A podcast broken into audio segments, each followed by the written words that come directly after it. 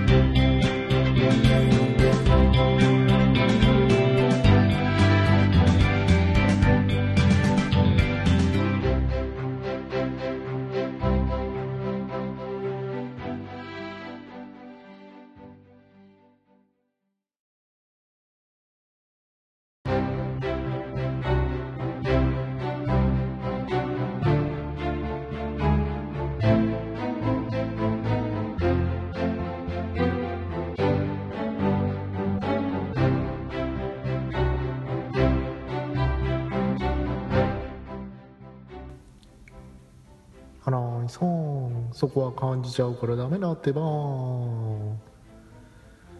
えっとどうもこんにちはズゴックでございます。フェネアラはいいよね。オープニングから下ネタかよっていう感じですけれども、えー今回はあの大人気作品をね特集します。獣フレンズです。獣はいてものけ者はいない。みんなみんなフレンズだよ。おいでよ。ジャパリパーク。イエーイ。わーい。楽しい。たの楽しんでますか皆さん。楽しんでますか人生。いやー。あのね結構ね私あの流行もののアニメにはね乗っかる方でしてね、まあ、流行に乗っかるというよりはそんなにアニメの数見る人間じゃないのでやっぱりこれ面白いよっていう噂のやつをつまんで見ることが多いので。まあ窓マギの時もそうでしたし今回のねケモフレの時もどうやらすごいアニメやってるぞと。いうことで、えー見始めたんですよ。きっかけはね。ネットが大騒ぎだったんでね。ドッタンバッタン大騒ぎだったんでね。ドッタンバッタン大騒大騒ぎだったんでね、えー。最近こういうはっちゃけた回なかったよね。久しぶりだよね。最近最近なんか真面目にこう漫画の感想とか映画の感想とか言ってたからなんかこうはっちゃけた回がなかったんでちょっと原点回帰しようかなと思いましたで新井さんあの新井さんじゃねえや。フェネックのね、えー、モノマネから始めましたけれども。皆さんご覧になりましたか？獣フレンズ。見たからこの番組聞いてますよね。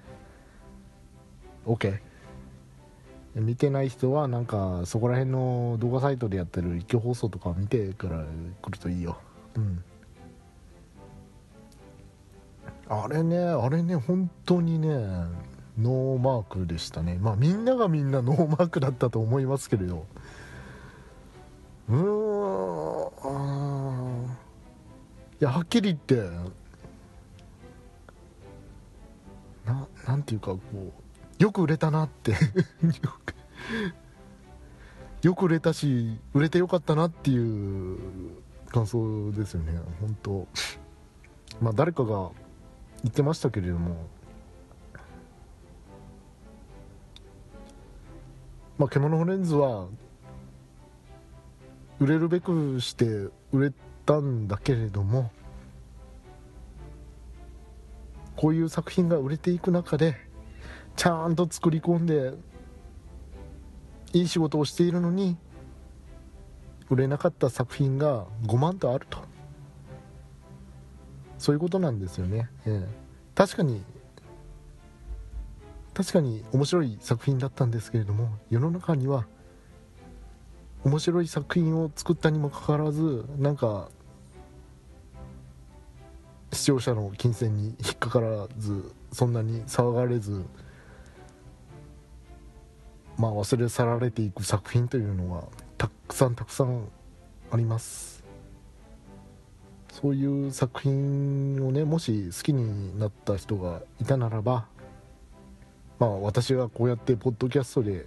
やっているようにですね、えー、この作品はいいぞという声を大にして、えー、上げて皆さんに、えー、広め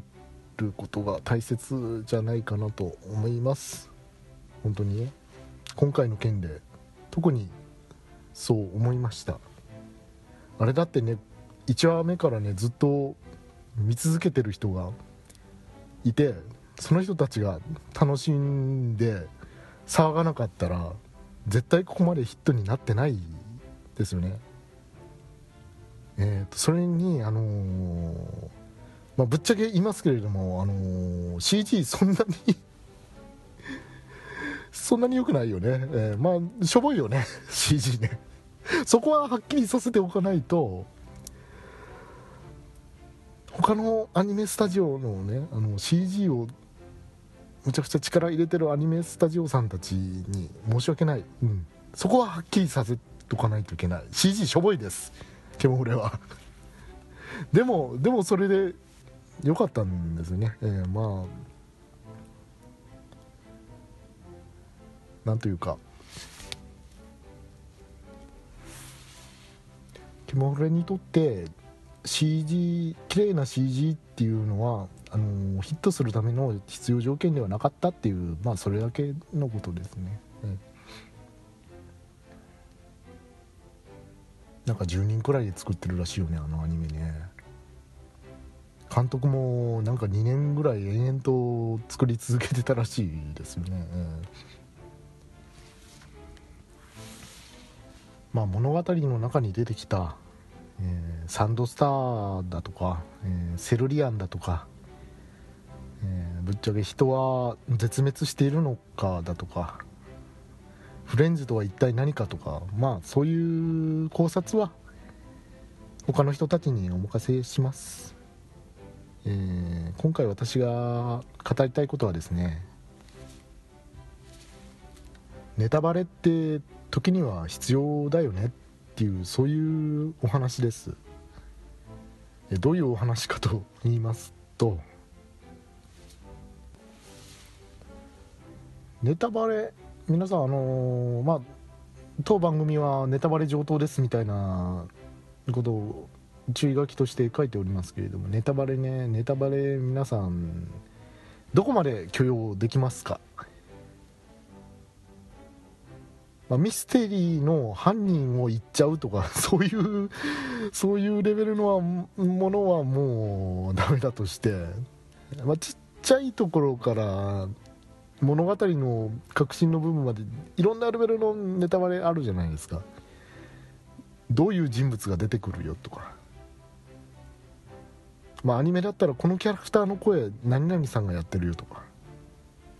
そういうのですら知りたくないっていう人もいるわけじゃないですか。私はどっちかというと物語の核心部分さえ触れなければ、まあ、そこそこのネタバレは許容範囲かなという考え方なんですけれども。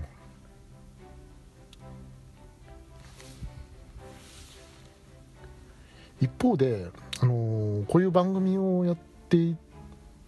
ることからもお分かりいただけますように、あのー、人に自分の好きな作品を進めたいと思っていることが多くて多くてっていうか常々思っておりまして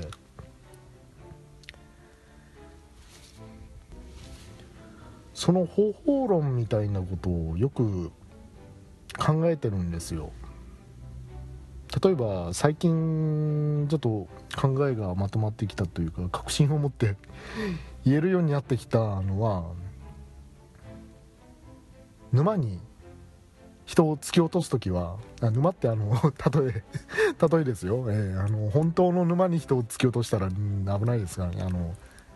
何々沼とかねおそ松沼とかね、えー、プリキュア沼とかねあるじゃないですか。ジャンルねジャンルね。ジャンルにはまらせることを沼にはまるって、まあ、最近スラングで言いますよね。沼に人を突き落とす。すなわちそのジャンルに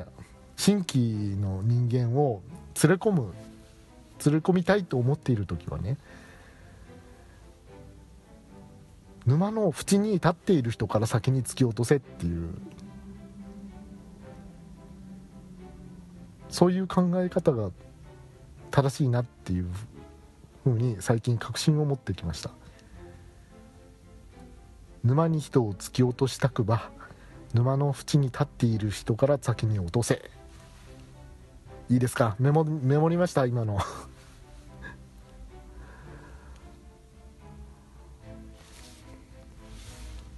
例えばですよあの例えばですよあのプリキュアを例えましょう。プリキュアで例えると全然ねアニメも何も見たことのない人にプリキュアってこんな風に面白いんだよ。魅力的な作品なんだよっていうことを説明して、えー、ハマらせるっていうのはこれは至難の技です。まず偏見を取り除かないといけない。うん。え女子が見るアニメでしょっていう。ごもっともです。ごもっともです。そうです。女子が見るアニメです。そこをまず取り除いていかないといけない。ハードルが高いんですよね。こういう人は沼のそばに立ってないんですよ。街を歩いてる人ですよね。このこういう人は。そうじゃなくてこの場合沼の縁に立っている人立っている人っていうのは例えば特撮が好きな人ね。日朝のね。戦隊シリーズとか仮面ライダーシリーズとかそういうのを見たことがある人なんならついでにプリキュア流れで惰性で見てるんじゃないのっていう見たことあるでしょっていうような人とかね。もっと縁によるとするならばプリキュアをもう見たことがある人。え見たことがある人にプリキュアを勧めるのかっていう勧めるんですよ。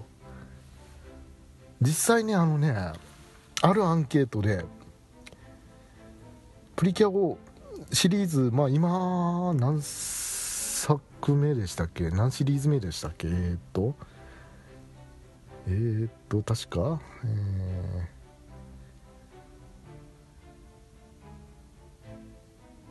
ょっと待ってよ。初代 初代マックスハートスプラッシュスターでしょ？5でしょ？555でしょ、フレッシュハートキャッチスイートスマイルドキドキハピネスチャージゴープリンセス魔法使いプリアラ。14作目ですね。14シリーズ目ですね。14シリーズ今まで放映されてきたんですがあるアンケートでこれまでプリキュアをご覧になった人その中で、えー、全部の作品を見たことがある人ってどれくらいの割合だったと思いますか？これがですね全体の2割強から3割弱ぐらいだったと記憶してます。あの確か私あのそれどっかログツイッターだったんですけどあの 保存してたんで2回ぐらいそのアンケート見て2回とも同じぐらいの割合だったんで、まあ、今もそれぐらいなんだろうと思います。私なんかはもうあのプリキュアっていう作品特定の作品というよりはもうシリーズ全体が好きなのでもう一度ハマった時からこれはもう初代から全部見なきゃなっていうふうに思ってで2年間ぐらいかけてダラダラと見て見終えたんですけれどもどうもこの考え方は特殊だったようで。そういう人間っていうのはあのー、プリオーターというか、まあ、プリキュアを見たことのある大きなお友達の中全体からすると3割にも満たない存在みたいですね。でここで話を戻します。逆に言うと7割ぐらいの人が見たことのないシリーズがあるっていうことなんですよね。ここを狙ってあなたこっちは見たことあるけどこれは見たことないの。それは良くない。これ面白いんだよっていうふうに進めると、まあ、これはさっき言った人よりも例を挙げた人よりもだいぶハードル低いですよね。まずプリキュアに対する偏見が全くないっていうのと一度見たことがあるからお約束とか、まあ、話の流れみたいなものをオマージュ的な演出みたいなものをある程度分かってくれるっていうこともあって非常に進めやすいです。やっぱりこういう人があの沼の縁に立っている人ですね。他のジャンルも同じですね。例えばこういう風にシリーズが長く続いている作品であればガンダムもそうですけれどもこのシリーズは見たことあるけどこっちのシリーズは見たことないよみたいな。人にそのこっちのシリーズを押していく。これがやっぱり一番簡単なやり方なんじゃないのかなっていうふうに思うんですよ。私が長年新規を沼に引きずり込もうと苦心してきた結論です。沼の縁に立っている人を突き落とせ。これは金言だと思いますね。我ながら。でここに来てまた別の角度から人を沼に引きずり込む方法論として、まあ、最初の方で申し上げましたネタバレっていうねものがテーマとして上がってくるんですよね。ネタバレ、まあ、いろんなレベルのネタバレがあってどこまで許容できるっていうのは人それぞれ違っててそこでちょっと小競り合い小競り合いがあって問題になる時がありますけれども私ですねあの獣フレンズを見るきっかけになった自分の出来事を顧みてあやっぱりネタバレってこう一般的にはあんまり良くないというかそう積極的にしていくものでは決してないんだけれども他の人にこの作品面白いよっていうことを伝えるためにはネタバレを積極的にある程度ね、まあ、あのポイントはやっぱり考えないといけないと思いますがある程度積極的にネタバレをしていった方が興味を持ってもらえるなっていうことを感じたんですよ。自分自身がそうだったので具体的に言うと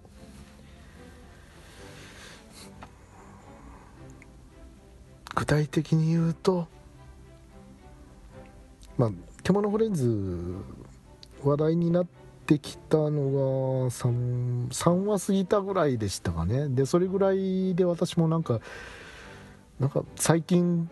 みんな「わーい」とか「すごい」とか よく言ってるなみたいな。感じにはなってたんですがそういう作品があるなっていうのは認識してたんですけれどもまだ見るっていうところまでは行ってなかったんですよ。ああじゃあ見ようかっていうきっかけになったのはあのもちろんあのニコニコ動画の一挙放送ですとかね、まあ、そういう直接的なきっかけがあったのは大きいと思うんですが見ようという意思を芽生えさせたのは私の場合プレーリードッグ式ご挨拶っていう、ね、あれがあるよって。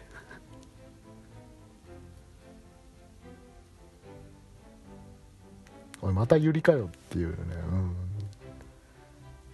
まあ、そうじゃなかったら見ないでしょ。そうじゃなかったら見ないでしょ。それは失礼ですか。ねいやいやいやいやいやいや。やっぱ大きなきっかけでしょうね。そりゃあね。えだってさ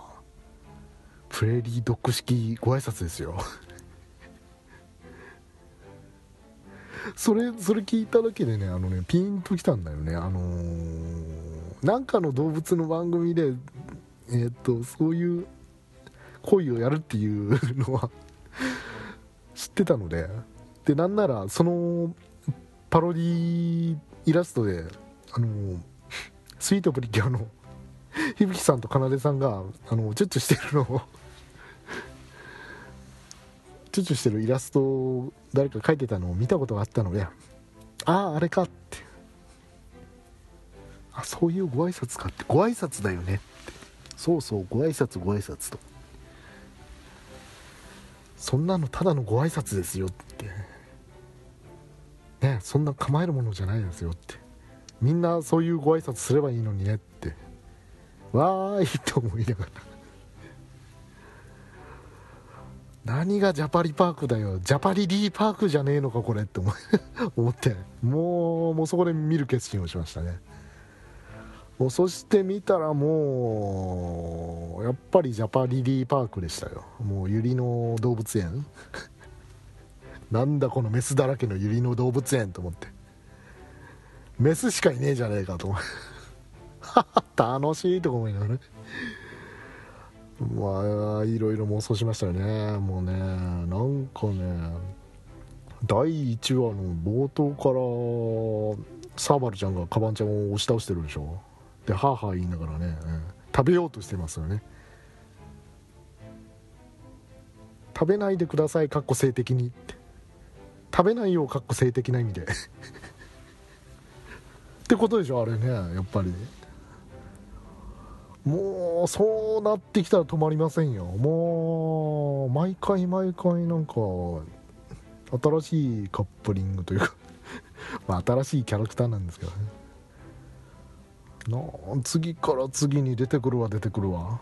出てくるのが全部メスっていうね。うん。なんだこれ天国かって思いながらかじるように かじりつくように 見ましたよね。まあものまねしましたけれどフェネックと新井さんとかね、ね。まあ、カバンちゃんとサーバルでしょ？いろいろでもいましたよね。ヘラジカとライオンとか。ギンギツネとキタキツネとか。博士と助手とかね。たくさんいますよね。うんともうなんなん。もう上げていけばキリがない。でもういつの間にかすごいの状態になったんですけれども。ほんとサバカバ尊かったよね。最終話まで見たらほんと。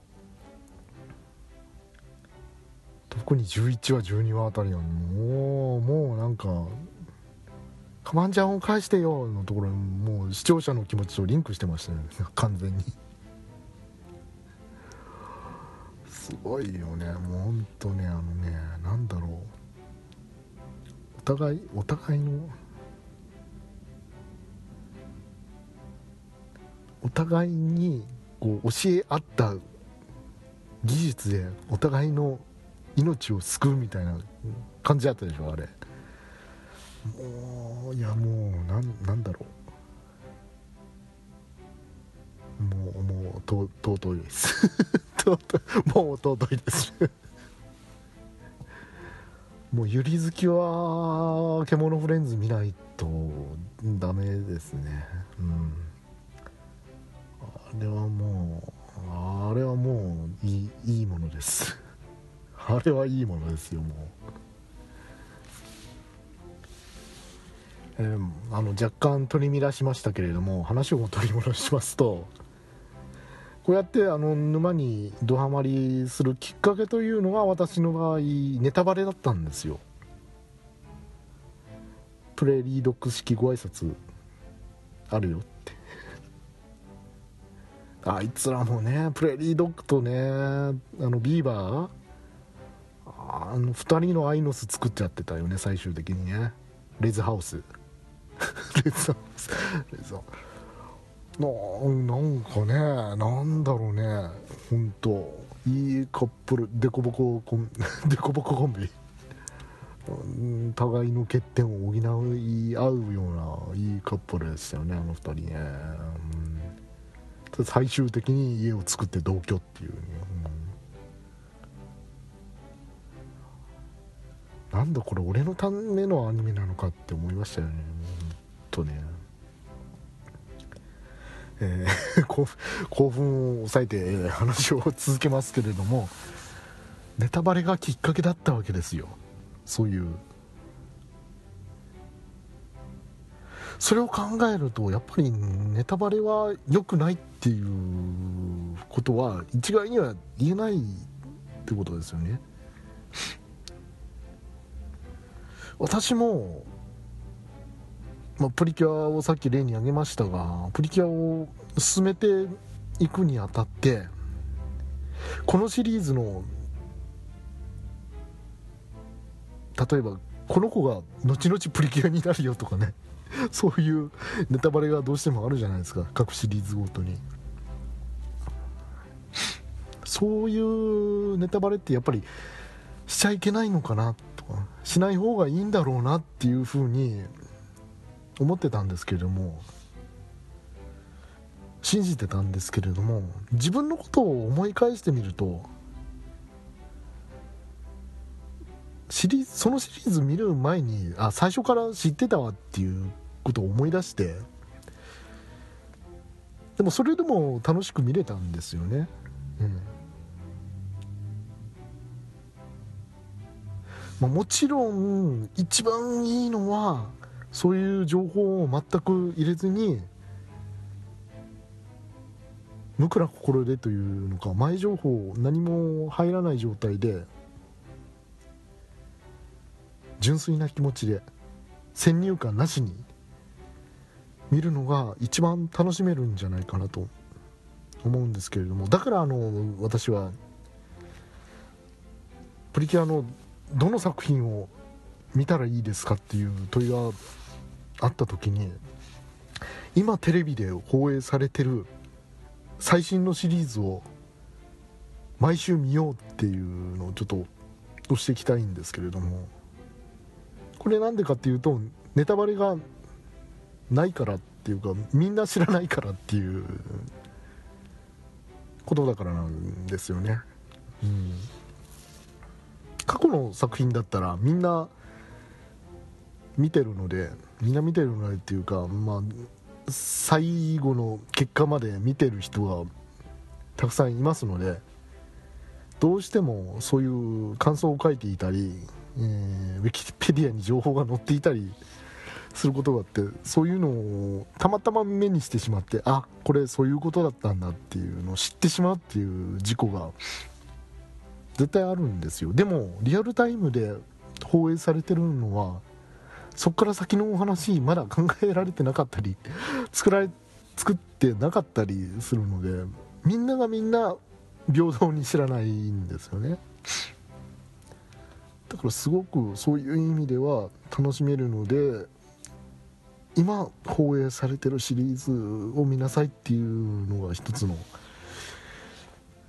うんまあどのシリーズから見たら方がいいですかっていう問いに対する一つの答えなんじゃないかなと思ってます。でもねそれ理想なんですよ。もうそれで見てくれるんだったらもう本当理想なんですよ。もっと一押ししてあのこういう面白い要素があるよみたいなのを与えて餌をばらまくような形でこう引き込むにはやっぱりある程度実はこんなエピソードがあってねとかこのキャラクターがこんな風になってねっていう情報を与えることによって興味を持ってくれる人もねやっぱりいるんですよね。なのでうん。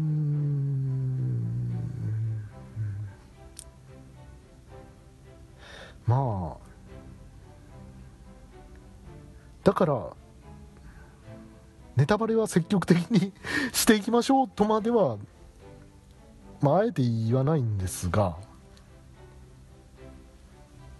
人に興味を持ってもらうきっかけとして一つのきっかけとしてネタバレはありだよっていうのをちょっと主張したいなって思います。もちろんそれはちょっとピンポイントでこれを言った方がいいかなこれは面白いんじゃないかなっていうのを選ぶ必要はあるんですけれどやみくもにね やみくもにあのあらすじをどんどん喋って ばらせばそれで興味を持ってくれるかといえば決してそうではありません。やっぱり説明の仕方っていうのはあります。だからどこをどこを教えたらこの人は興味を持ってくれるかなみたいなところですよね。そのシリーズ単体のネタバレじゃなくて例えば他のシリーズとまとめた例えば黄色のプリキュア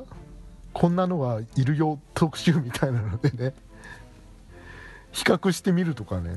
そういうのでまあ見てくれるっていうこともあると思うんですよね。実際私も最初見たのスライ, えー、スライムじゃね スマイルプリキュアからだったんですけれども。であのー、キュアピースが好きになりまして。で他のシリーズも見てみようかなと思った時に、まあ、どれから見ようかなって迷うじゃないですか。面白そうなキャラクターがいるものから、まあ、順番に見ていこうかな。もうもう全部のシリーズ見ようっていうふうには決めてましたので、まあ、そういった意味ではうんちょっとケースが違うかもしれませんが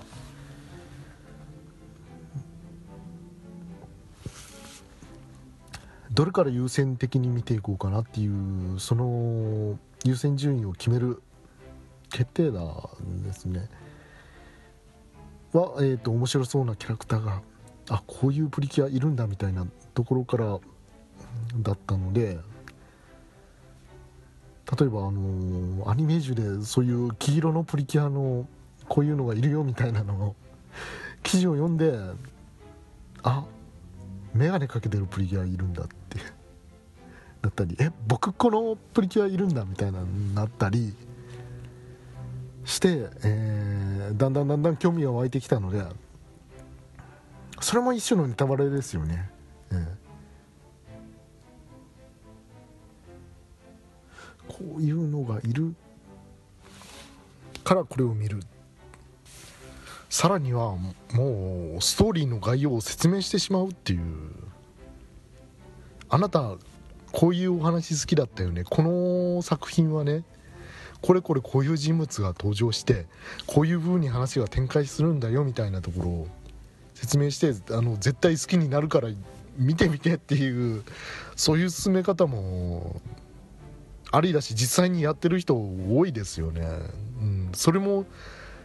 一種のネタバレといえばネタバレですものね、うん、人間新しい作品を求めてる時ってこう全く内容のわからない知らない作品を欲してるわけでもないじゃないですか。例えばこの作家さんの過去の作品好きだったからあ今度出るこのお話も好きなんじゃないのかなとかそういうふうに探していってるわけじゃないですか新しい作品を。そこにはやっぱりある程度こうこういうお話じゃないかなってこういうキャラクター出てくるんじゃないのかなみたいなの期待があるわけですよね。そこを期待して読んでみて実際そうだったらああ面白かったと、まあ、いい意味で裏切られたらやっぱり面白かったっていうふうに、まあ、なると思いますけれども全く全くのこう未知のもので、えー、海のものとも山のものともつかないようなこうものをみんな欲してるわけじゃないでしょ？だからある程度のこういうものが読みたいこういうものを安心して鑑賞したいっていう欲を満たしたいんですよね新しい作品を見る時って。だからそこにこうピンポイントで